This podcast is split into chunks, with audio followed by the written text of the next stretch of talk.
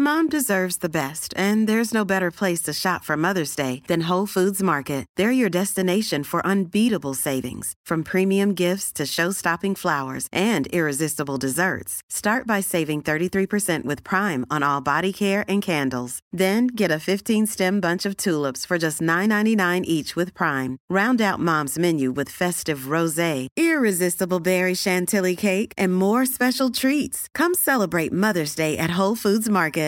Ready to pop the question? The jewelers at BlueNile.com have got sparkle down to a science with beautiful lab grown diamonds worthy of your most brilliant moments. Their lab grown diamonds are independently graded and guaranteed identical to natural diamonds, and they're ready to ship to your door. Go to BlueNile.com and use promo code LISTEN to get $50 off your purchase of $500 or more. That's code LISTEN at BlueNile.com for $50 off. BlueNile.com code LISTEN.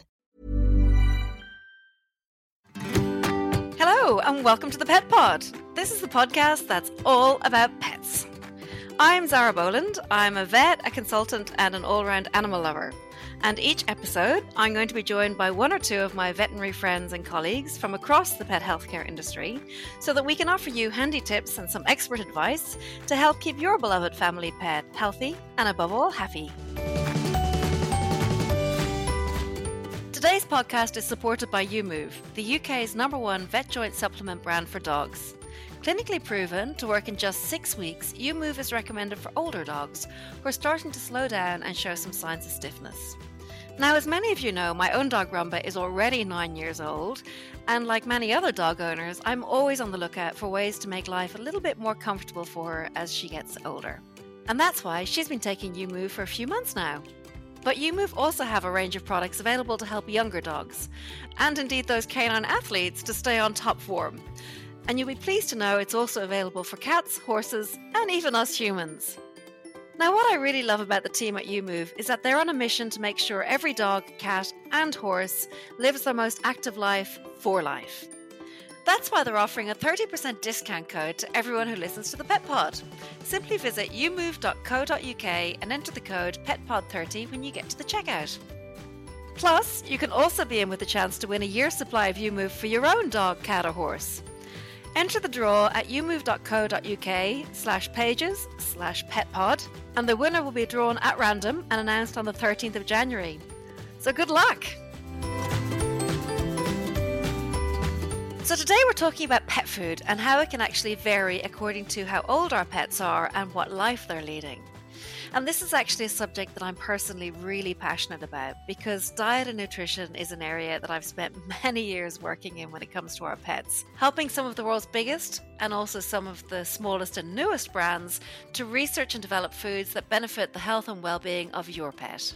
And much like we're aware with our own health, what we eat actually matters. It's exactly the same for our pets. We are what we eat. And so, diet plays a major role in keeping our pets healthy, active, and well nourished. And it can also affect everything from brain development, teeth and bone health, right through to how shiny their coat is.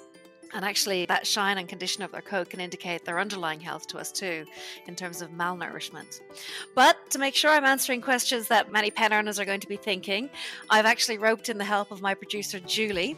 And Julie's going to be quizzing me during this episode, so I'm going to be in the hot seat. Please be nice to me, Jules. Hi, Zara. Hello, Julie. Okay, first off, explain to me a, a bit what we mean by life stage versus lifestyle. It's actually really, really simple. Life stage is, is linked to the age of your pet. So, broadly speaking, it's divided into growth, adult, and senior. And lifestyle is actually linked to the life that they lead. So, in cats, for example, lifestyle diets might be linked to indoor living, neutered status, because all of this has a different impact on the metabolism on the body. And in dogs, it could be a working dog, it could be um, a dog that needs to lose weight, same for cats. So, really, it's lifestyle gets a little bit more complex, but it's linked to how your dog or your cat lives their life. So you need to be taking both these factors into consideration though when you're looking at what's the best type of food to give your animal. Absolutely. The pet food companies, uh, most of them have actually put an, an awful lot of research into this area. And so there's a wealth of evidence that backs up the reasoning behind why we need to feed our puppies and kittens differently to how we feed our adult cats, differently again to how we feed our, our senior pets. And when it comes to lifestyle, there's a, again a multitude of, of science that's been done, research to, to back up different nutrients that might benefit specific elements of a pet's lifestyle. So I think probably as a pet owner, it can be quite confusing though. Even uh, maybe we could talk a little bit first of all about sort of when you've got a puppy or kitten, because it seems a bit more straightforward there to think, okay, well they're young and they need something different, much like small humans need different types of foods. All right. Well, well, puppies and kittens are growing and they're growing really, really, really rapidly.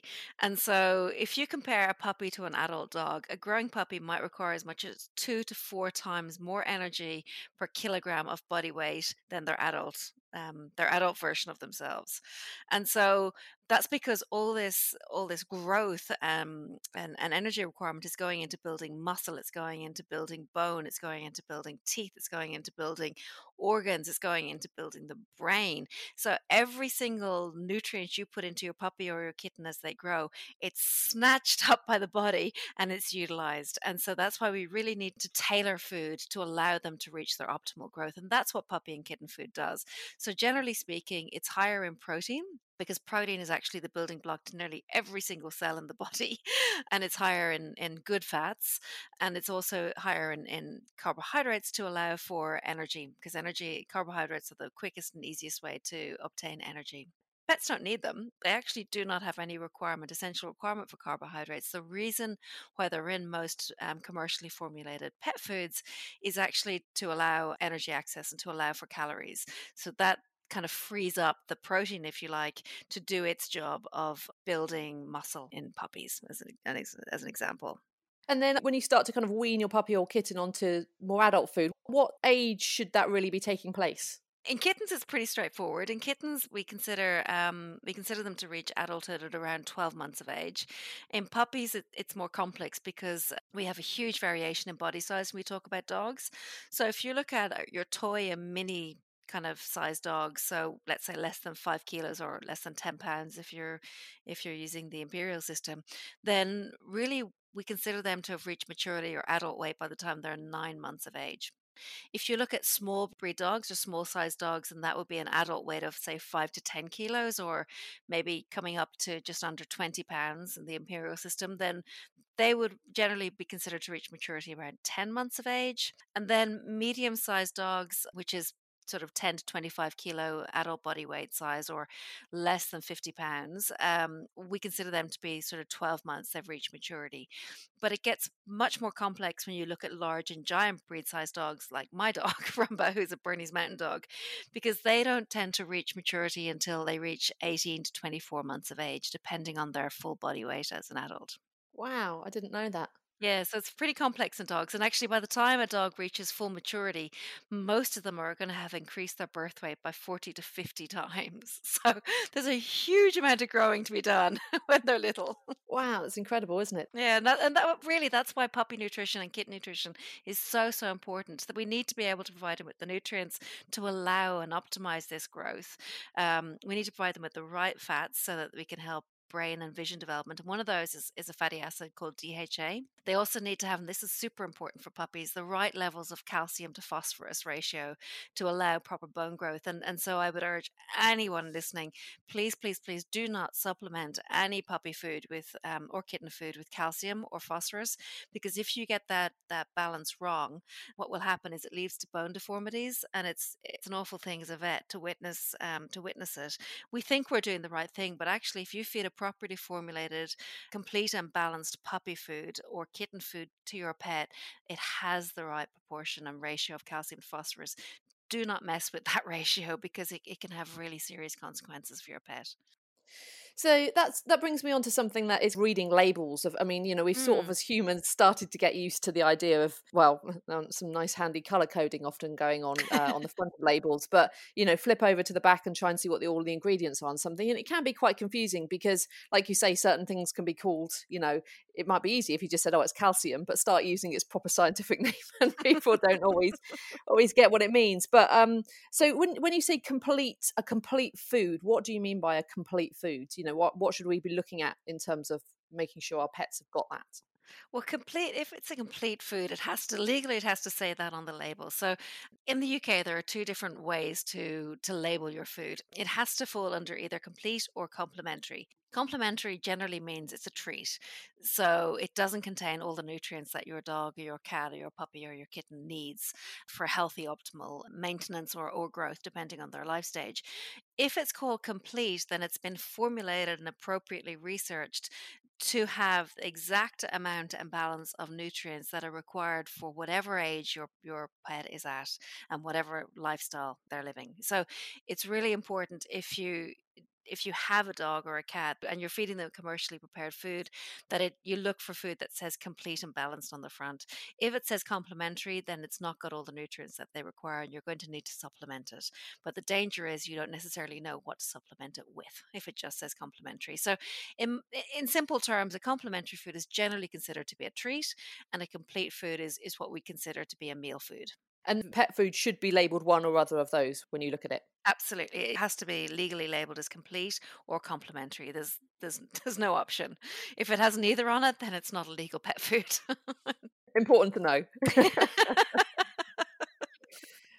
so how do we go about you i mean there's so many brands you go into any pet food shop or look online where do we begin because it's just it's a bit of a minefield out there to, to decide on the right one. Yeah, it, it, it, can be, there's so much choice. And in many ways, we're very lucky because there's a huge range of choice available for our pets that, that never existed before. And I think, you know, that actually goes hand in hand with the ongoing research that we're doing into, into pets. I mean, gosh, when I graduated from vet school, we hadn't even worked out the DNA of dogs. And now we not, not, not only know their DNA and, and the genome of dog makeup, but actually down to the, the molecular level of what protein and genetically is genetically coded to do what. So, so science has massively advanced in just in the last decade or two, and uh, and so it can be really dazzling when you get into the into the supermarket aisle or the or the pet specialty store. It can just be, you know, gosh, where do I start?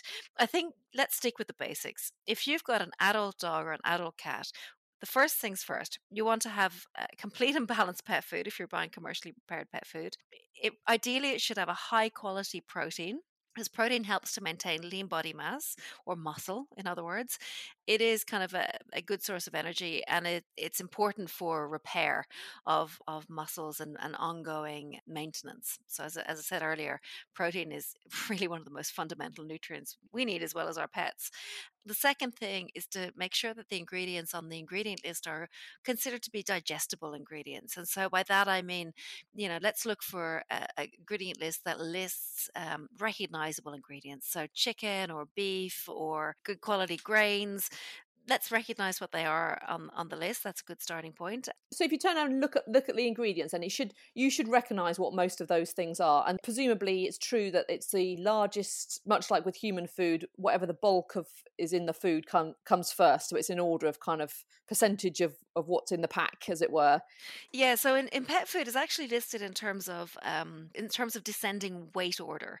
So the first listed ingredient is the one that should be most prolific in the food but, and there is a but to include here, you need to consider that a lot of food is dry food when we when we talk about the pet food industry, and so what you need to do is remove the water from that ingredients list to work out what the most prolific ingredient is. So, for example, if you've got a dry food and it's got chicken as the first listed ingredient, that's the volume of chicken or the weight of chicken in its wet form that's gone in. So, so you what you want to do is is remove the water from that. And generally speaking, if it's if it's the first listed ingredient, it's so high up that list um, and so far in advance of other ingredients that it will still remain the first listed ingredient. But I think it's kind of a, a, side topic, but it's something to be aware of. Is when we start talking about pet food, if we're looking at dry food, you cannot directly compare dry food and a wet food just by looking at the label alone So, on every pet food label, there are requirements um, by law. And no matter where you get your pet food from, one of those requirements is that it has to have what's called a guaranteed analysis or what's considered a panel of analytical constituents, which is a bit more complex. But basically, all this means is that it's a legal requirement to guarantee the maximum or minimum level of nutrients, key nutrients, key macronutrients in that pet food. And generally, that we're talking about protein, fat, fiber, moisture, and what's called ash. I'm not going to get into all the details. Suffice to say that ash isn't cigarette ash. It's actually just um, mineral deposits that are in the food. But what's important here is that the guaranteed analysis is calculated on what's called an as fed or as is basis. This is the reason why you can't directly compare a dry and a wet food on the label alone, because this analysis includes water. And obviously, when you have a dry food and a wet food, you've got a huge variation in the level of water content in both. So, to make it really simple, look, let me give you an example. Let's say that on a dry food, we have a guarantee of 27% crude protein and a 10% moisture. And then you pick up a can of dog food and it says 10% protein. Well, if you just look directly at the two labels on this guaranteed analysis panel, you would say, oh, well, obviously the dry food has much more protein. That's going to be better for my dog. I'll take that one. Well, no, hold on. Take a step back. What you need to do is take the water out of the wet food because dry food has approximately 8 to 10% of, of moisture in it, but wet food can have anywhere from 60 to 90% of water in it. So if you have a can of, of dog food that says it's got 10% of protein in it, well, that's 10% of the remaining, let's say, 75% water in the can that you've picked up. So to actually work out the, the protein content, you've got, you, you have to divide the, the amount of protein over what's left in terms of nutrient volume in the can and multiply it by 100. So in this case, a dry matter of 10% in a canned food that contains 75% water, the calculation is 10 over 25 multiplied by 100. So you actually have 40% protein in that can, which is more than what's on the dry food. So it's a simple kind of example. It's kind of complex to talk about it. It's easier to show diagrams and, and write, but but basically the the message here is to be aware when you pick up two bags of different types of food, you've always got to bear in mind that they both contain water and you have to subtract the water content from the, the total to be able to work out the actual percentages of nutrients. Hope that makes sense. Okay. Gosh, it is a little bit complicated, isn't it? But basically, you're saying just kind of be aware um, maybe we can talk a little bit more about wet foods in a little while, but just to go back to dry food, when you're looking on the back of the pack, and you should be recognizing the things that are in there. So that's fine. You you pick up a pack and it's got some, you know, chicken and some grains and some rice and some carrots and some whatever in there, and then you go, okay, that's great. And then it's for an adult dog. That's it. Bingo. Give it a go. Ish. Ish and it's the ish that I'm interested in. okay, look, let me recap for you. I know it gets really complex. Let's just break down a, a pet food label into the simplest terms, okay? The first thing is is it complete and balanced? Is it complementary? The second thing is look at the ingredients list. The ingredients are listed in, in descending weight order. So, kind of a good rule of thumb is to look for eh, what we consider quality protein source to be the first listed ingredient. So, ideally a meat or, or egg or something like that. And then once you've you've ticked that box, then the next thing to do is look at the analytical constituents panel. And that's where you've got your percentage of crude protein and your percentage of other nutrients. And the fundamental rule there is to remember that these percentages are on what's considered to be an as fed basis. So you cannot compare directly compare a dry food label with a wet food label because what you have to do is remove the water content first and then you can more accurately compare the levels of nutrients within them. Okay. So there, there comes an issue with wet food then. So, you know, why might you have, you know, pouches or tins of wet food in with a, a, a dry kibble for your pets? The thing is we we need variety our pets need variety and so cats in particular are very very driven by mouthfeel palatability so not just the the texture of food but how it feels in their mouth and so it's important to have variation of format available. So some cats will only eat wet food, some cats will only eat dry food, and this becomes an issue if further down the line they develop um, a health condition and so we haven't even talked upon diet specifically for for to nutritionally manage health conditions but there are some and a good example of that is is kidney disease in cats um, and so if a cat has unfortunately develops um, renal failure or a kidney problem, then they will need to go on a very, very specifically formulated diet that will be recommended by your vet.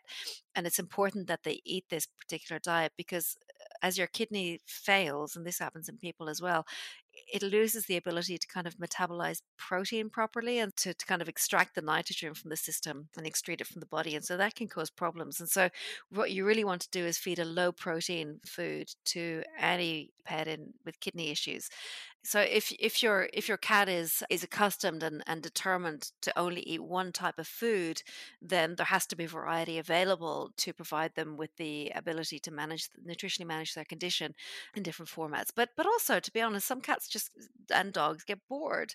So it's nice to be able to offer them different textures and different methods of manufacture so that it gives them a different palatability um, experience. And so there's a, a huge amount of manufacturing methods available now, much more than there were even a couple of years ago. So there's everything from your your classic kibble, your extruded dry food, to your canned or wet food, to your pouches. And and a lot of reasons why pouches and small cans are popular is because they allow single serve portions to be given. And so, you know, instead of having olden days in inverted commas, a huge big can of pet food that you might last for a few days and just scoop bits out every every mealtime for your pet well, now you have much smaller cans that allow for a very fresh, uh, flavorsome, and uh, tempting meal at each mealtime. So so I think canned and pouches have a, a, very strong place at the moment, and, and, and cats and dogs love them.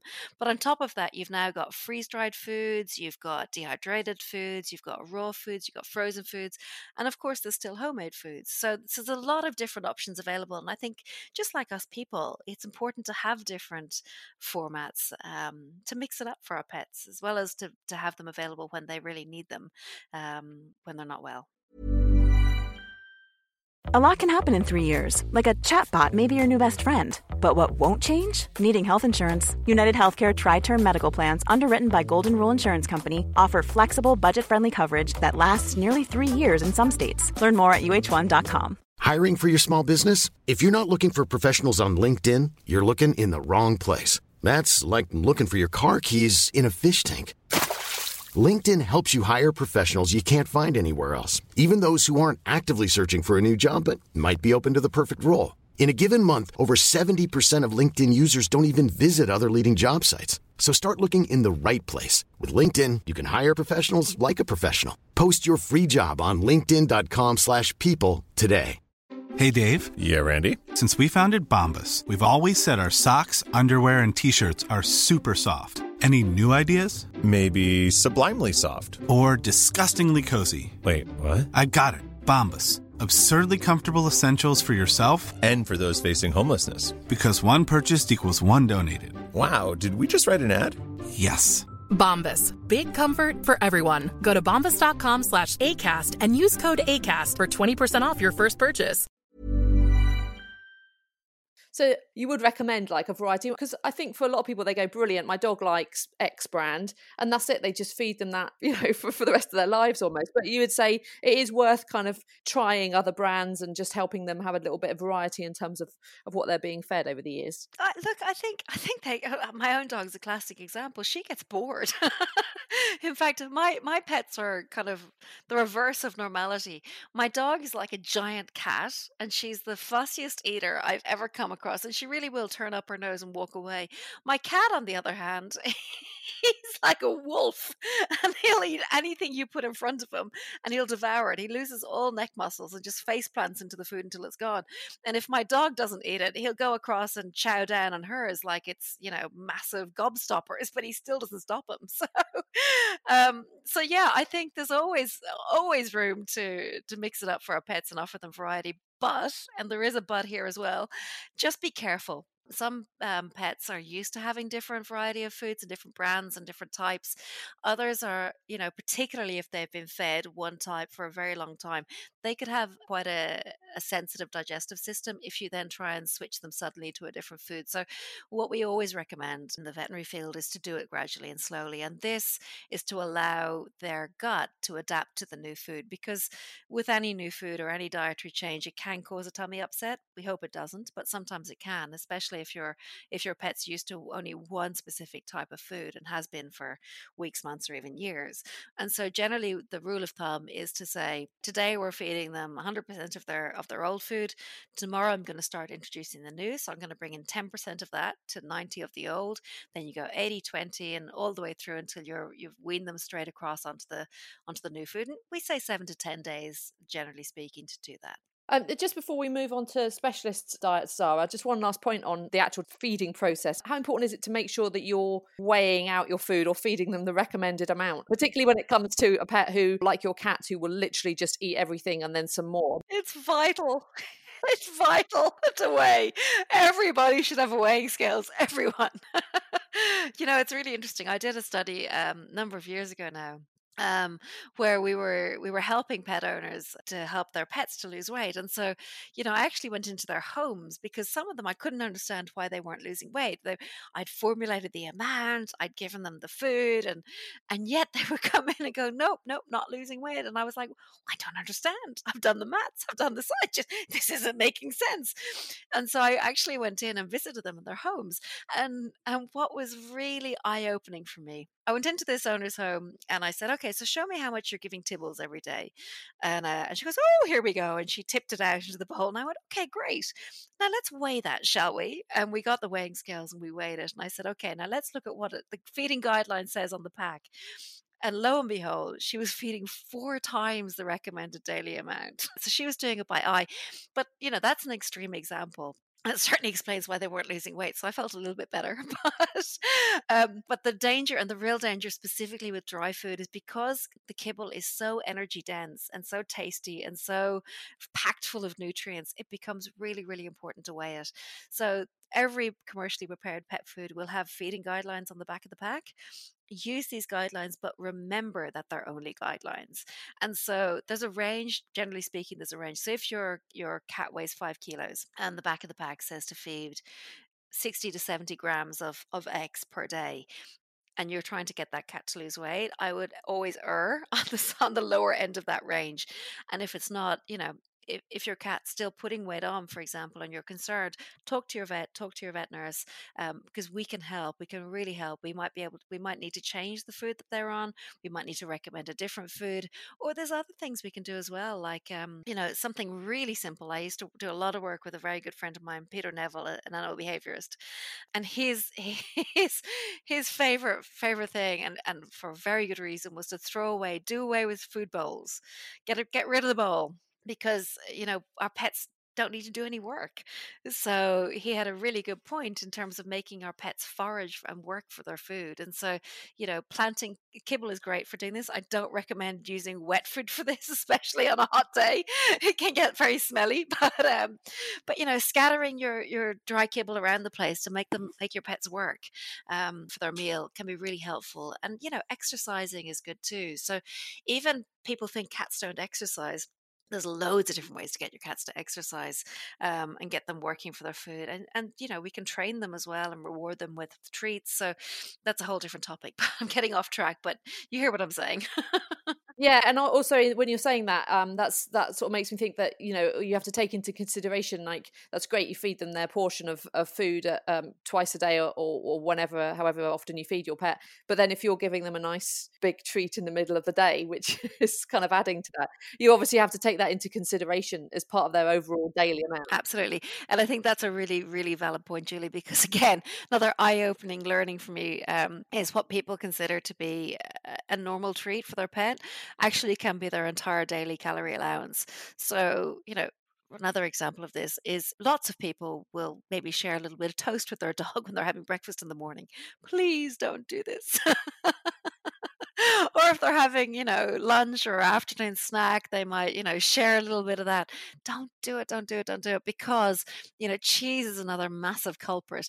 If you think about it in terms of our body size and our pet's body size, what's tiny for us makes up a massive portion of of a daily calorie allowance for a pet. And so generally again a rule of thumb here is a treat shouldn't exceed more than 10% of a daily energy requirements for any pet. And so really they should be kept to a minimum. And feeding human foods to pets rapidly rapidly escalates well past the, their, their daily recommended calorie limit hard when you've got those those big eyes looking up at you there, isn't it? When you... no, it's not. No, it's not. No, it's not. It doesn't have to be a food treat. Playing, cuddles, they all work well. So let's maybe move on to some of those lifestyles that you mentioned earlier on, and, and some of the times that actually it can be beneficial to um, help our pets with a specific diet that's um, if they're going through something taking place in their life that they might need some assistance with. Okay, well, I think some of the the obvious ones are we've touched on them already weight loss diets um, so these are often marketed as light diets. Um, so they're not weight loss per se. And in fact, to be honest, you really need to speak with your vet before you, you start a weight loss diet with your pet because um, it's very dangerous to just reduce the quantity um, of the food that you're feeding. Because the risk there is if you're if you have an adult maintenance diet of whatever lifestyle, and the feeding guideline says feed between X and Y, and you decide to feed way less than that range, there's a real danger that you're going to nutritionally imbalance your pet and they'll end up with um with a nutrient deficiency. So don't ever do a weight loss diet without talking to your vet because that does have to be carefully monitored to make sure that they have um, the right nutrients in the right proportion. But other types of, of lifestyle diets are diets specifically for neutered pets, and these are these are really important because we do know now that when we neuter our dogs or our cats, that uh, their metabolism does slow down and so they're not able to burn up the the same energy as they were they would have been prior to being neutered. So again, specific diets have been formulated to allow for this change in, in metabolism. And so that's why they're, they're marketed as such. Other ones might be sensitive diets. Um, and these would be specifically formulated for pets that might have a sensitive digestion. Again, we touched on it just a moment ago, but, um, but good examples of this would be that they might contain some prebiotics. So that's kind of food for the good bacteria in the gut. And examples of that are like chicory and inulin and nice sources of fiber. But they might also have specific um, fatty acids that will help um, decrease inflammation, for example, in, in the gastrointestinal tract. Other ones might be um, activity or working or performance diets. So that would be example of that would be police dogs or military dogs or um, guide dogs, dogs that are working really hard and burning up way more calories than those that that tend to be sitting at home with their with their owners and going for one or two walks a day. And these diets would be, um, again, specifically formulated with higher levels of energy, but more specifically um, targeted at maybe extra um, levels of protein and specific levels of, of very targeted um, fats and other, other nutrients like antioxidants to help minimize oxidative damage on, on working joints. So that's just an example of some lifestyle diets. But I think one area that we haven't touched on that I do want to talk about are our senior pets. And that's an area that is emerging that we do we are learning a lot more about now as well uh, because our pets are living for longer. So just like us our pets are living longer too and we want them to live longer and healthier lives. So there was a myth a long time ago that diets eh, high in protein were bad for for senior pets. This isn't true the only time that a diet um, high in protein is bad for our pets is if they have specifically got a kidney problem. Most healthy pets don't. So, high quality digestible protein is really important for aging pets because they tend, just like us, they tend to lose muscle mass as they age.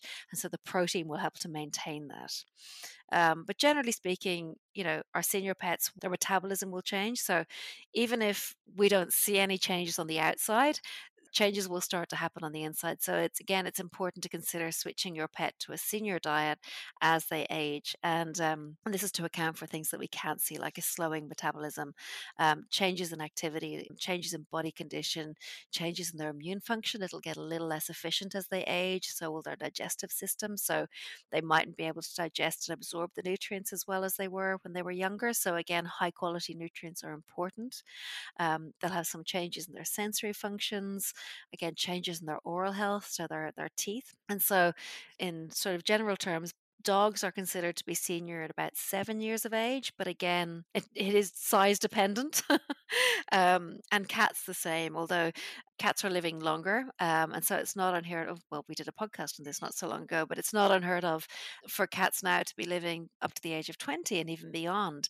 And so to consider a cat senior at seven is probably pushing it and i think that's that's starting to change i personally would consider a cat to be middle aged at around 7 7 to 12 and then senior from maybe 12 on and then as we learned the term from sarah caney super senior from 15 and would you say with all these specialist diets, presumably, much like we say uh, often, you know, speak to your vet about making sure that they're on the right kind of diet for their life stage and lifestyle? Always. And I, and I think even before you talk to your vet, talk to the pet food company. Call them up. All commercial pet food companies have a have a phone line or or an address. Um, again, it's a legal requirement. You have to be able to get in touch with them. So call them, speak with them, and ask them, you know, what they would recommend for your your individual pet. And if you want more information, or your pet has a specific health condition that you're worried about, just go ahead and talk to your own vet or vet nurse. In fact, vet nurses are super well educated when it comes to pet food nutrition, and often much more so than us vets. you talked about fussy pets a little bit earlier on with with Rumba. You go to all this trouble of choosing what you think is going to be a really nice food for your dog or your cat. They turn their nose up at it. I mean, how long should you keep trying, and how much should you hold out before you just go, "Fine, here, of whatever it is I know you are going to eat." This is so hard and so individual. I mean, as you said earlier, they just give you that look. I mean, it breaks your heart, and you just want to go, "Okay, okay, I'll give you something else."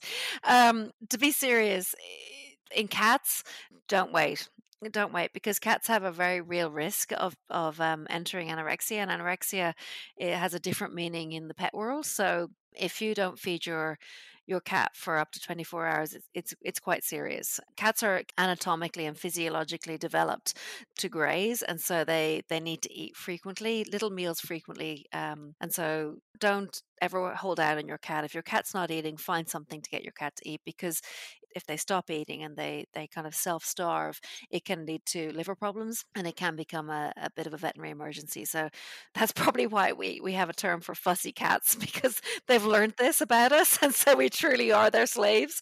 But there is a very real health risk behind not feeding your cat. So your dog is is a little bit of a different matter depending on the dog. They they tend to be a bit more robust, and so they can go without food for for longer than cats. They they don't suffer the same um, metabolic consequences consequences.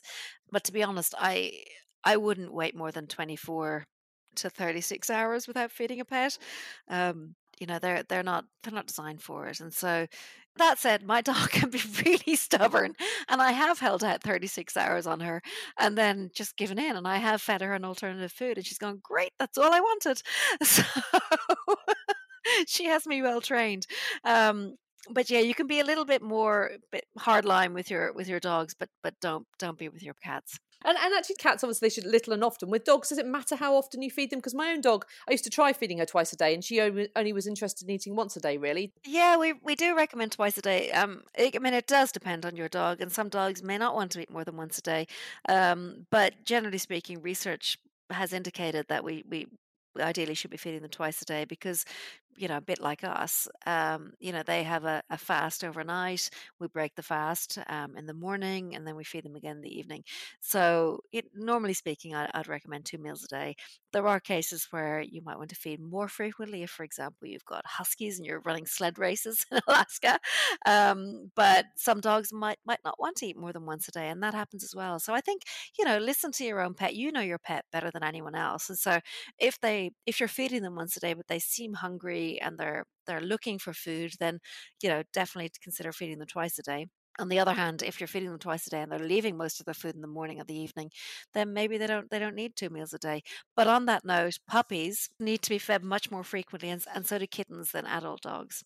So normally we would feed three times a day in puppies and kittens. Well, four times a day when you're weaning them, then you reduce to three, then back down to two. And also, actually, just saying what you, um, about the sort of smaller foods. I guess another time is when your pet's poorly as well. I guess that's another time to sort of look at their diet a little bit, isn't it? Or if they've had surgery. Absolutely, absolutely. Yeah, when when pets are, are ill, they they probably don't just like us. They don't feel like eating. But again, there are some very specifically formulated foods on the market that are really really high in palatability, um, super dense in the right nutrients, and also very easy to take. Um, and so your vet will recommend um, will recommend a food like that if your if your pet's not well. Okay, so uh, one of the things that seems to have been quite popular, a sort of rise in in raw diet feeding or natural feeding. I mean, what you know, what does that really mean, and is it a good thing or not? I actually think we should do a podcast on this um, because it's so controversial. But I think you know, for my my tuppence worth is I'm wary of it. I'm wary because I've seen I've seen issues. You know, I've personally had to to refer um, a dog for surgery that had been fed raw bones, um, and they lodged right in the in the thorax in the chest area at the entrance to the stomach. So it required a specialist referral because you had to open the chest to do the surgery to remove the bone. So it was a life threatening condition. The the dog couldn't swallow and was having difficulty breathing, and so this was because a, a bone was fed that just cracked and and and lodged right at the um, the entrance of the stomach. So I don't recommend um, feeding bones, cooked or raw. I also worry about raw food diets because of the high levels of bacteria that they contain. And this is where the controversy comes in because obviously um, raw meat has salmonella, um, so it's it's a risk not just to your pet but also to you as a person preparing it. Um, if you're not appropriately hygienic and, and cleaning the surfaces and wiping down everything you use. Um, the controversy comes in because obviously um, every animal, just like we're animals and our pets are animals, we all have different types of bacteria throughout our gastrointestinal tract. And so actually it's quite normal for, for dogs to have um, bacteria such as E. coli and Salmonella. And so this is where the controversy comes in because how much is too much? And so I think it might be an individual situation whereby you feed a raw food diet that's high in Salmonella and it actually tips over in that pet's um, own gastrointestinal system and immune system into, into ill health and um, GI disease or your your pet's able to tolerate it because they've built up an immunity to that particular strain or type of, of bacteria that that's also in the food that you're feeding. So i think it's a really interesting topic. I think the jury's out. There's there's a lot of information still to be kind of sifted through and and i'd like to see some some hard science not just anecdotal well, that's all for this episode of the Pet Pod. I really hope it's helped you to understand a little bit more about what to look for when you're examining the labels on your packets of pet food. But don't forget that nobody knows your pet like you do. So if you're in any way worried or concerned at all about their health or any element of their diet, please make sure to contact your own local veterinary practice. My thanks again to our sponsors, YuMOVE, and don't forget to check out their website for a chance to win a year's supply of supplements for your dog, your cat, or even your horse. And to make sure you receive the next episode, please do like and subscribe. Thanks for listening. Imagine the softest sheets you've ever felt. Now imagine them getting even softer over time. That's what you'll feel with Boll and Branch's organic cotton sheets. In a recent customer survey, 96% replied that Boll and Branch sheets get softer with every wash. Start getting your best night's sleep in these sheets that get softer and softer for years to come. Try their sheets with a 30-night guarantee. Plus, get 15% off your first order at bollandbranch.com. Code BUTTERY. Exclusions apply. See site for details. Mom deserves the best, and there's no better place to shop for Mother's Day than Whole Foods Market. They're your destination for unbeatable savings, from premium gifts to show-stopping flowers and irresistible desserts. Start by saving 33% with Prime on all body care and candles. Then get a 15-stem bunch of tulips for just $9.99 each with Prime. Round out Mom's menu with festive rosé, irresistible berry chantilly cake, and more special treats. Come celebrate Mother's Day at Whole Foods Market.